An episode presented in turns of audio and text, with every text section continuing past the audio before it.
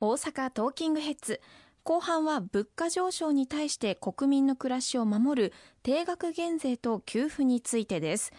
公明党の訴えで実現した給付金ですが物価高の影響で特に家計が厳しい低所得世帯への7万円給付に向けた動きが各地でスタートしています。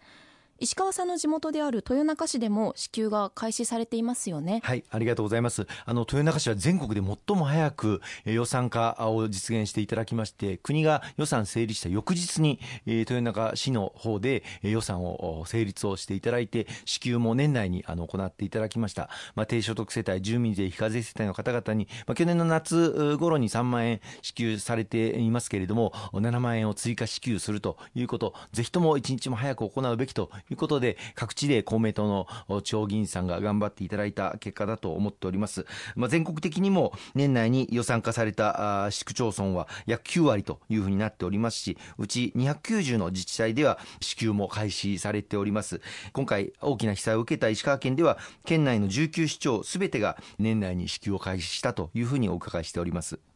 そしてコロナ禍での一律給付金を糧にしてマイナンバーカードを活用したオンライン申請なども一部で導入されたりしていますがこの辺についても今後変わっていきそうですよね。そうですね。あの多くの皆様にご協力をいただいてあのマイナンバーカードとこうした際の公金受取金融口座を紐付ける手続きを取っていただいた方も多くいらっしゃいます。今回の支給にあたっては自治体によってはこうした公金受取口座を活用している自治体もありますし今おっしゃっていただいているようなオンライン申請の仕組みを導入したところあるいは公式 LINE アカウントを活用している自治体なども出てきておりまして DX 化少しずつですけれども前進していると思いますね。そしてこの7万円給付金に関しては住民税非課税世帯に向けて行われることでありますので2023年住民税が非課税になっている世帯に向けて実施されるということなんですよね。はい、そうなんですけれども、2023年で住民税非課税世帯とは認定されていなくても、家計急変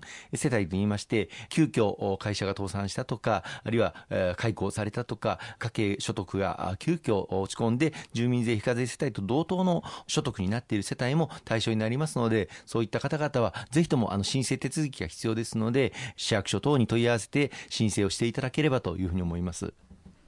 わかりましたそして住民税均等割のみ課税世帯については非課税世帯と同水準である10万円を今後給付するということもこれは決まりましたよね。はい。住民税非課税世帯ではないけれども同じように低所得世帯であります、まあ、住民税均等割のみ課税されている世帯。所得は十分にないけれども住民税非課税世帯ではないという方々に対しても今回支援を行うということが決定をいたしました。住民税非課税世帯は去年3万円と7万円の追加給付で合計10万円支給されておりますので同じ10万円をまあ支給をさせていただく。これは去年の年末に国の予備費で予算化をさせていただいて各地方自治体に支給をさせていただいております。この1月2月に各自治体で予算化決定をしていただきましてできれば2月あるいは3月ぐらいまでには対象のご家庭に届けられるように全力を尽くしていきたいというふうに思っております。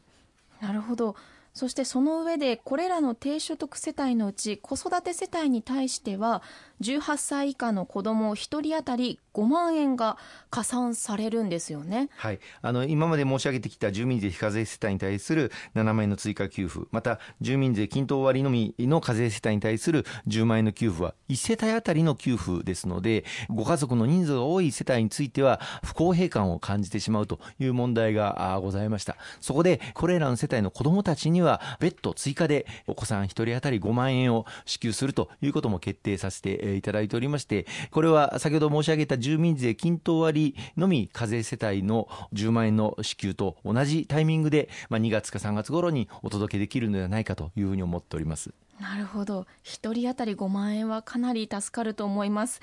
例えばなんですけれども世帯主が住民税非課税で配偶者が住民税均等割のご家庭の場合こういった場合はどうなるんでしょうか、はい、冒頭申し上げた住民税非課税世帯に対する7万円の給付というのはご家族全員が住民税非課税世帯である必要がございますのでお一人でも住民税均等割の世帯であれば7万円の追加給付は対象でありませんけれども10万円の給付が対象になるということをご理解いただければと思います。なるほど、わかりました。ありがとうございます。また定額減税について納税者と配偶者を含む扶養家族1人当たり所得税が3万円住民税1万円を減税そして24年6月の給与や賞与支給時の源泉徴収額から所得税を減税し6月で引ききれない残りの分は7月以降順次差し引かれるということで間違いないでしょうか？はい、そうです。はい、昨年の新たな総合経済対策で決定をさせていただいたデフレからの完全脱却を目指していくという大きな方向性の中で、今回定額減税を行うということが決定の運びとなりましたが、まずは物価高で深刻な打撃を受けていらっしゃる低所得世帯に対する支援を迅速に行うということで、先ほど来申し上げてきた住民税非課税世帯、あるいは住民税均等割のみ課税世帯に対する7万円、10万円、そしてお子さんに対する5万円の給付を行うということを、まあ、迅速にこの年末年始行わせていただいております。さらにこの春にかけて重要なことは、物価高を上回る賃上げを実現していくということで、まあ、春には春闘が行われて、大手企業をはじめ、労使間の交渉で、来年度の賃金の水準が決まってまいります。ここで昨年を上回る賃上げをぜひとも実現をしていきたいというふうに考えております。また合わせて、家計の可処分所得、これをしっかりと確保していくという観点からは、ご家庭で使われている電気料金、そして都市ガス料金、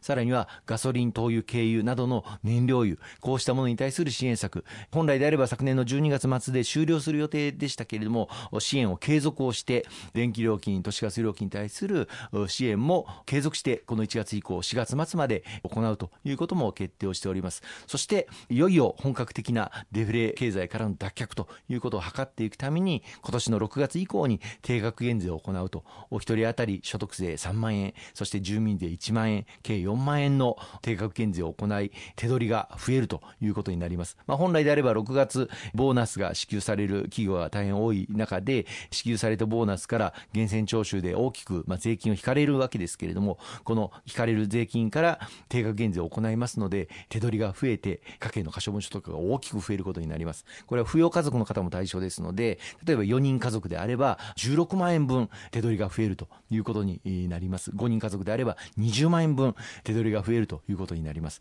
これで大きく消費を喚起をして、経済の好循環を生み出していく。企業の収益を上げて、新たな成長分野への投資を行っていただいて、さらには従業員の方々への賃金上昇、その流れを確実にしていって、デフレからの完全脱却を図っていこうということが狙いで、今回この6月以降に定額減税を行わせていただくということになっております。今申し上げました通り、低所得世帯の方々に対する迅速な給付、そして家計の可処分所得を上げていくための燃料油、電気料金、そして都市ガス料金に対する支援策、さらには賃上げを確実に図っていくこと、こういったことをやった上で、6月の定額減税で大きく手取りを増やしていただいて、そして消費を喚起する、物価を上回る賃上げとともに実現を図っていきたいというふうに思っております。なるほど。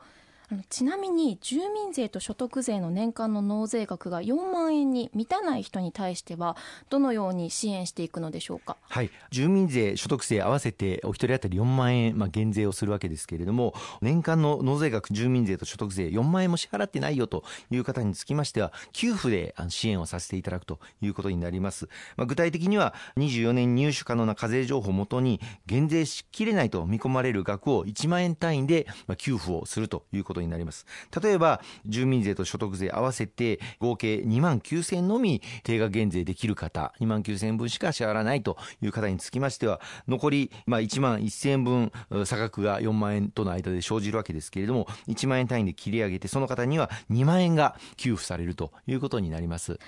石川さん、今週もありがとうございました。大変にありがとうございました。